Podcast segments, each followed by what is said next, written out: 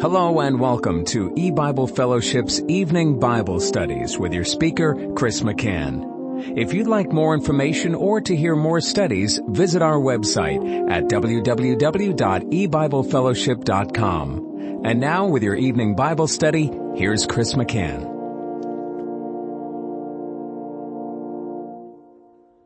Good evening and welcome to E-Bible Fellowship's Bible study in the book of Genesis. Tonight is study number five of Genesis chapter seven. And we're continuing to read verses four through six. For yet seven days and I will cause it to rain upon the earth forty days and forty nights. And every living substance that I have made will I destroy from off the face of the earth. And Noah did according unto all that Jehovah commanded him.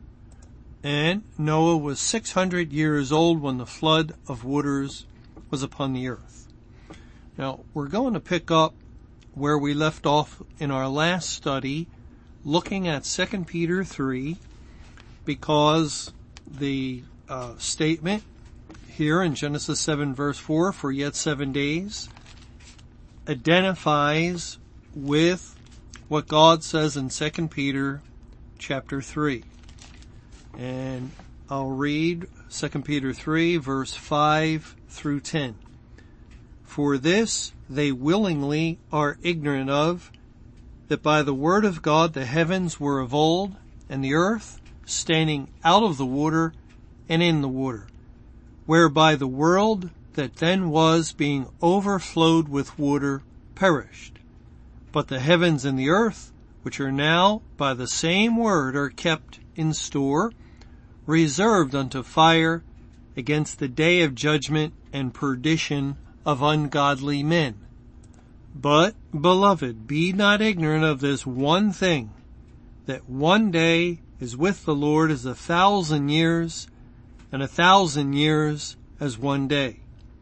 The Lord is not slack concerning his promise, as some men count slackness, but is long suffering to usward, not willing that any should perish, but that all should come to repentance. But the day of the Lord will come as a thief in the night, in the which the heavens shall pass away with a great noise, and the elements shall melt with fervent heat, the earth also and the works that are therein shall be burned up. And I'll stop reading there. Now, in this passage, God is speaking of the flood. That clearly is what he's referring to when he says the world that then was being overflowed with water perished. Then he makes reference to this present world, which we're living in right now, that is kept in store against the day of judgment.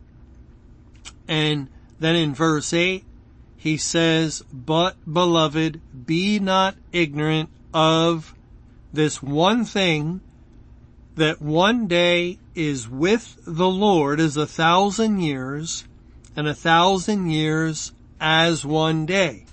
And, and I read verses 9 and 10 and you could continue reading some verses after that also, but verses 9 and 10 bring the focus to the final judgment of the world which means if you were to try and map out uh, this chapter, its layout, if um, you you just took a pencil and and you were um, trying to analyze it and summarize it, you would say first few verses God addresses the flood, the destruction of the first earth.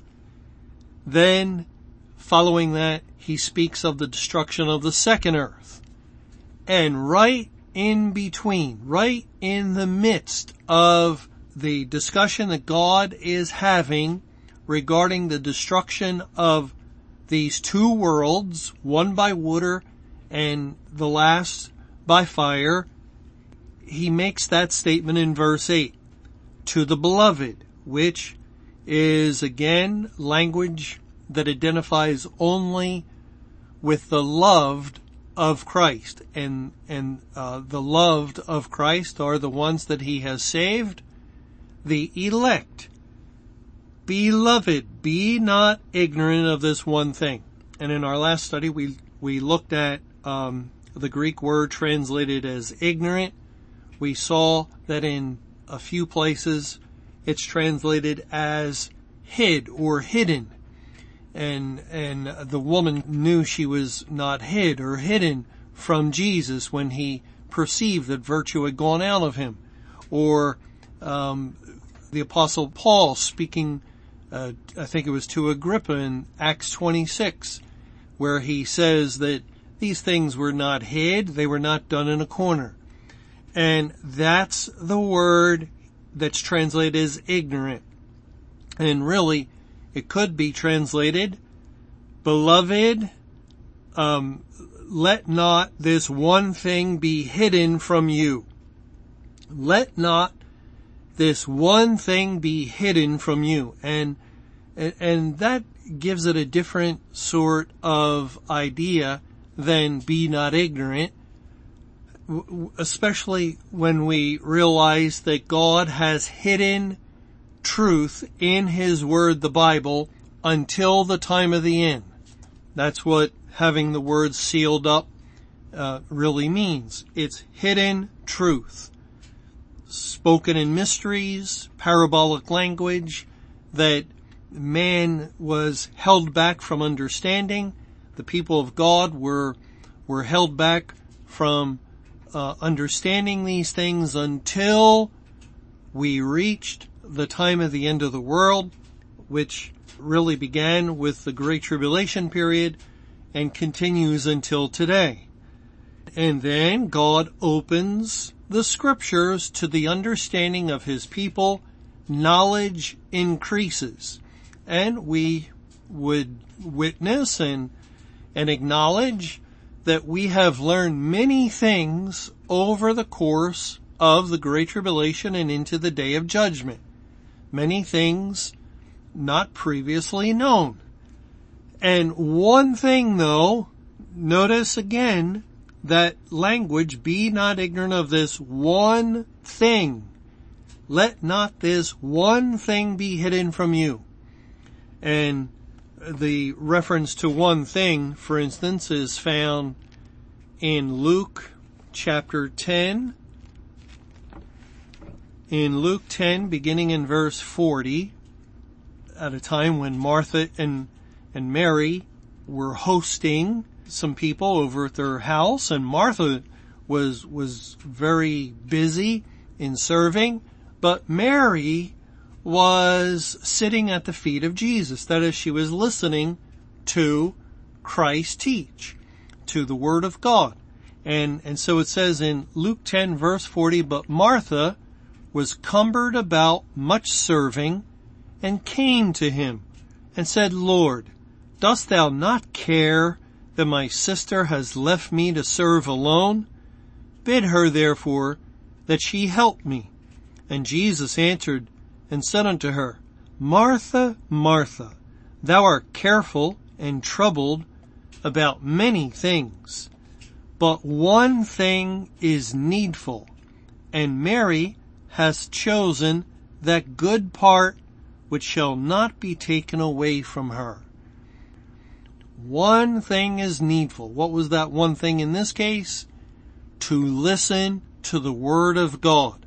And of course, what's, what's true of Martha is true of all of us. We're, we're careful and troubled about many things and yet the, the answer, the solution to our cares, to our anxieties is not to uh, fix the problem and get people to help us in all those things, but it's to slow down and to sit down at the feet of Christ, which is what we do spiritually whenever we pick up the Bible and read. Whenever we're spending time in the Word of God, we're sitting at the feet of Jesus and we're, we're listening for instruction and, and you know, it's a good prayer for all of us to pray, Lord, teach me. Uh, help me to understand, cause me to understand, open my understanding. Well, anyway, one thing was needful. And that phrase, one thing, stresses that what is being referred to is very important. It's extremely important. This one thing. God hid many things in His Word. God hid information about hell and about um, the the atonement of the Lord Jesus Christ from the foundation of the world. And God hid information about the end of the church age and and so forth. And God has hidden information concerning many things in his word and it's all important. But there's only one specific thing that God places this much stress upon or this much emphasis upon and it has to do with this statement in 2 Peter 3 verse 8. Beloved, be not ignorant of this one thing. That is, let not this one thing be hidden from you. And if it's not hidden from you, that means you are to understand it. You are to know this one thing. And what is it? Well, it goes on to say that one day is with the Lord as a thousand years and a thousand years as one day. Well, okay, that's interesting.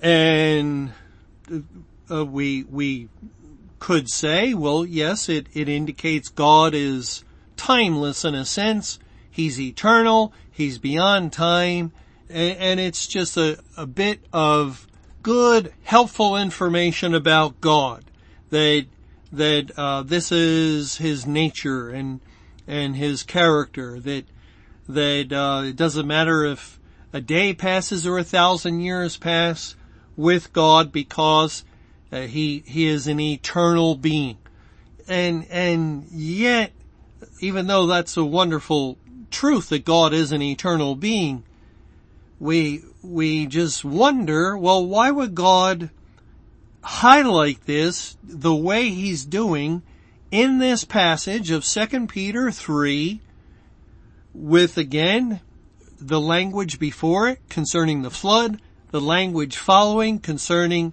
the fiery destruction of the world, and then this strong emphasis placed on one day is a thousand years and a thousand years is one day. And also, let it not be hidden from you this one thing. This, this extremely important thing must not be hidden from you. And we can't imagine that that's just referring to the fact that God is eternal and outside of time and, and views the passage of time in the world differently than man does. No, it must be something else. And also, remember the, the only other place in the Bible where God speaks of a, a thousand years in this kind of a way in Psalm 90. Psalm 90 verse 3, Thou turnest man to destruction and sayest, Return ye children of men, for a thousand years in thy sight are but as yesterday when it is past and as a watch in the night.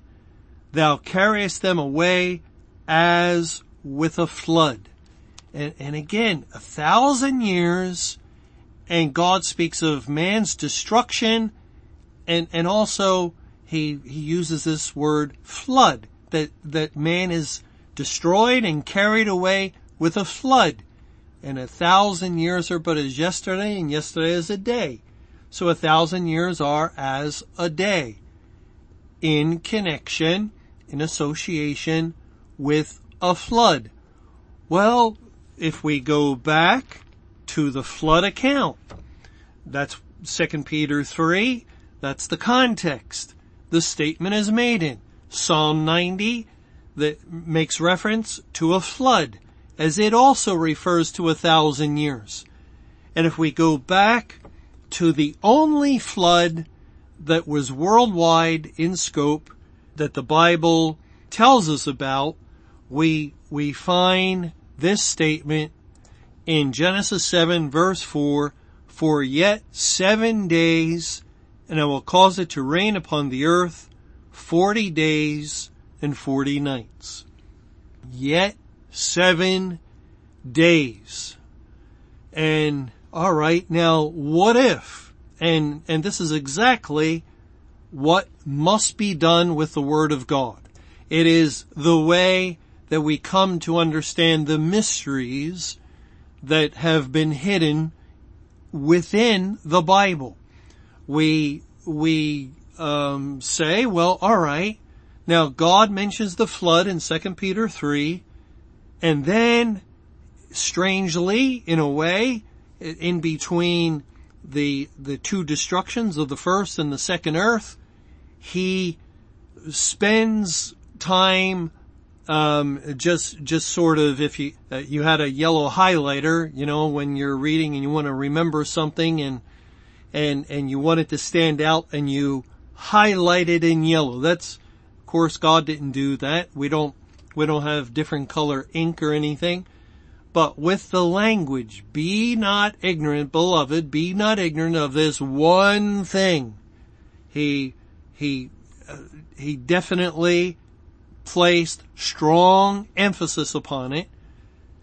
One day is a thousand years and a thousand years is one day. Alright, well let's take that biblical allowance. The, the Bible allows, for instance, if you come upon a passage that speaks of days, since the Bible at times uses a, um, a year for a day, you could make that substitution. Well, here, God says with him, one day is as 1,000 years.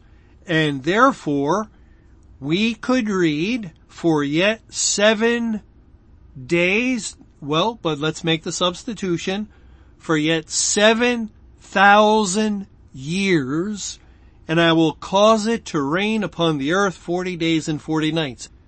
The, the rain would, would represent God's wrath. So, yet 7,000 years and I will pour out my wrath upon the earth. Now at this point, we um, would have to know the timing for when the flood took place.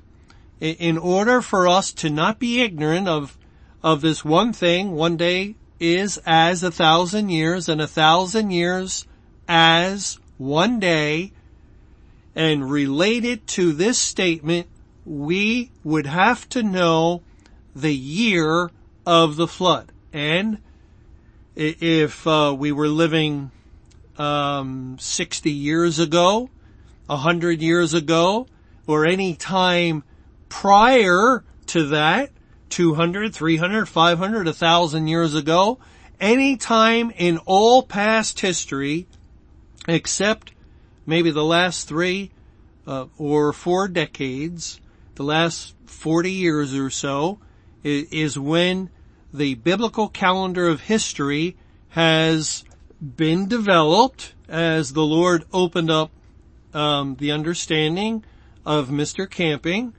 uh, to write the book Adam When, and and really that book is just helpful, which shows us the actual biblical calendar and a biblical calendar means just that. A Bible calendar. That is a calendar that can be um, shown to come right from the Bible. It, it's not a man-made calendar. It, it's not a calendar that um, a, the church has produced, but it's a Bible calendar, and it's derived primarily from the genealogies in the book of Genesis. And God kept that secret, that, that biblical calendar for all, uh, well, practically all of the church age. It, it actually came forth right before the church age ended. And, and for almost 1950 or, or, um, throughout the New Testament era, uh, over 1900 years, almost 1950, I'm not sure the actual uh, number of years, but, but for almost 2,000 years, once the Bible was completed, that information was sealed. And, and so even if we understood 2 Peter 3 8, that, that it was a signpost to go back to Genesis and take this statement in Genesis 7 4 for yet seven days and have it identify each day with a thousand years.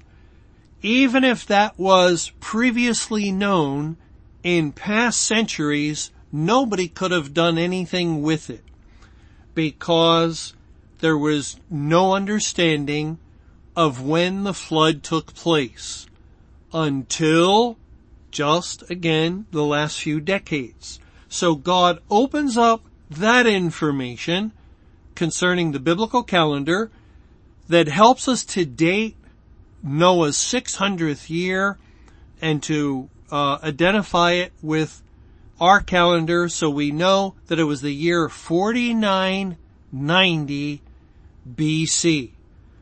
4990 BC.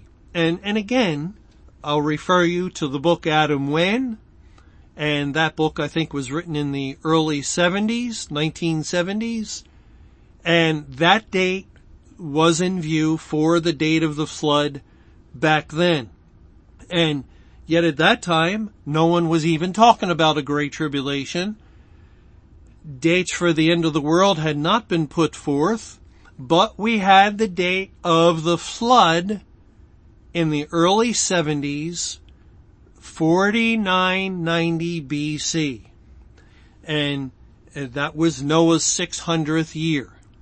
Now, when, when you go 7,000 years, one day is as a thousand years, yet seven days, yet 7,000 years, from the year 4990 BC, it takes you to the year 2011 AD. 4990 plus 2011. We always take the Old Testament date, add it to the New Testament date, minus one because there's no year zero and you get 7,000 years exactly. Now, you know, look where this is falling. This is not falling in the 18th century where uh, the world is still in horse and buggy mode and and and there's evil, but there's certainly no desperate wickedness that has overtaken the earth as in our day. Back in the 18th century, men did not marry men and women did not marry women. Back in the 18th century, you could course find apostate churches, even a denomination apostate, but you would also find true congregations. Christ was in the midst of the church. The church was the place to go. So, you know, what I'm trying to say is that if the 7,000 year period that God is telling us not to be ignorant of, if it fell in the year 1500 and something, or 1600, or 1700, or 1800, or 1900 and, and 50, when the world thought it was really getting better at that point. If it fell on any other date, as a matter of fact, any other date in all previous history before 2011, even if it fell after 2011, 2013, 2019, 2050, we would not have any idea of how to fit this statement into a timeline for the end of the world. But, but what happened was that God opened up the biblical calendar of history so we could know the date when the flood occurred. Then God also, through the biblical calendar, has shown us that the end of the church age occurred in the year 1988 and that there would be a 23 year great tribulation period that would go to the year 2011. The very year when the 7,000th year from the flood would be reached. 1988 to 2011. And not only that, but God very carefully in Genesis 7 and also in Genesis 8, he gives many dates with the flood. We know the flood began on the 17th day of the second month of Noah's 600th year. That is the 17th day of the second month of Noah. And when you go 7,000 years into the future to this one year, the only year that fits is 2011 when you travel that 7,000 year period and, and that's the uh, end of the 23 year Great Tribulation, then you, you have to wonder, well, where within the year would it fall? And, you know, I've said this before, but, but this is astounding that May 21, 1988 began the Great Tribulation. May 21, 2011 concluded the Great Tribulation. That was the exact 23rd year, the exact 8400th day. And that day, that date had underlying it. That, that's a Gregorian calendar date, May 21, 2011. There's also a Jewish calendar or a Hebrew calendar. That's why in our April and, and sometimes March, um, the Jews hold the Passover feast, which is their first month. Well, it's our third or fourth month. But there's a Jewish calendar that is underneath in a way, like say Easter is April whatever. Well, that would be the 14th day of, of the, the first month, of the Passover. Or when we have the Feast of Tabernacles, which we're familiar with. It occurs in the Hebrew seventh month, and again, we were looking back in 2011 to October 21 as the last day of the feast in the Hebrew seventh month, even though October is our tenth month because the Jewish or Hebrew date does not match the Gregorian calendar date. It, it's, you, you can have one date of our calendar and underneath it a Hebrew calendar date that is very different.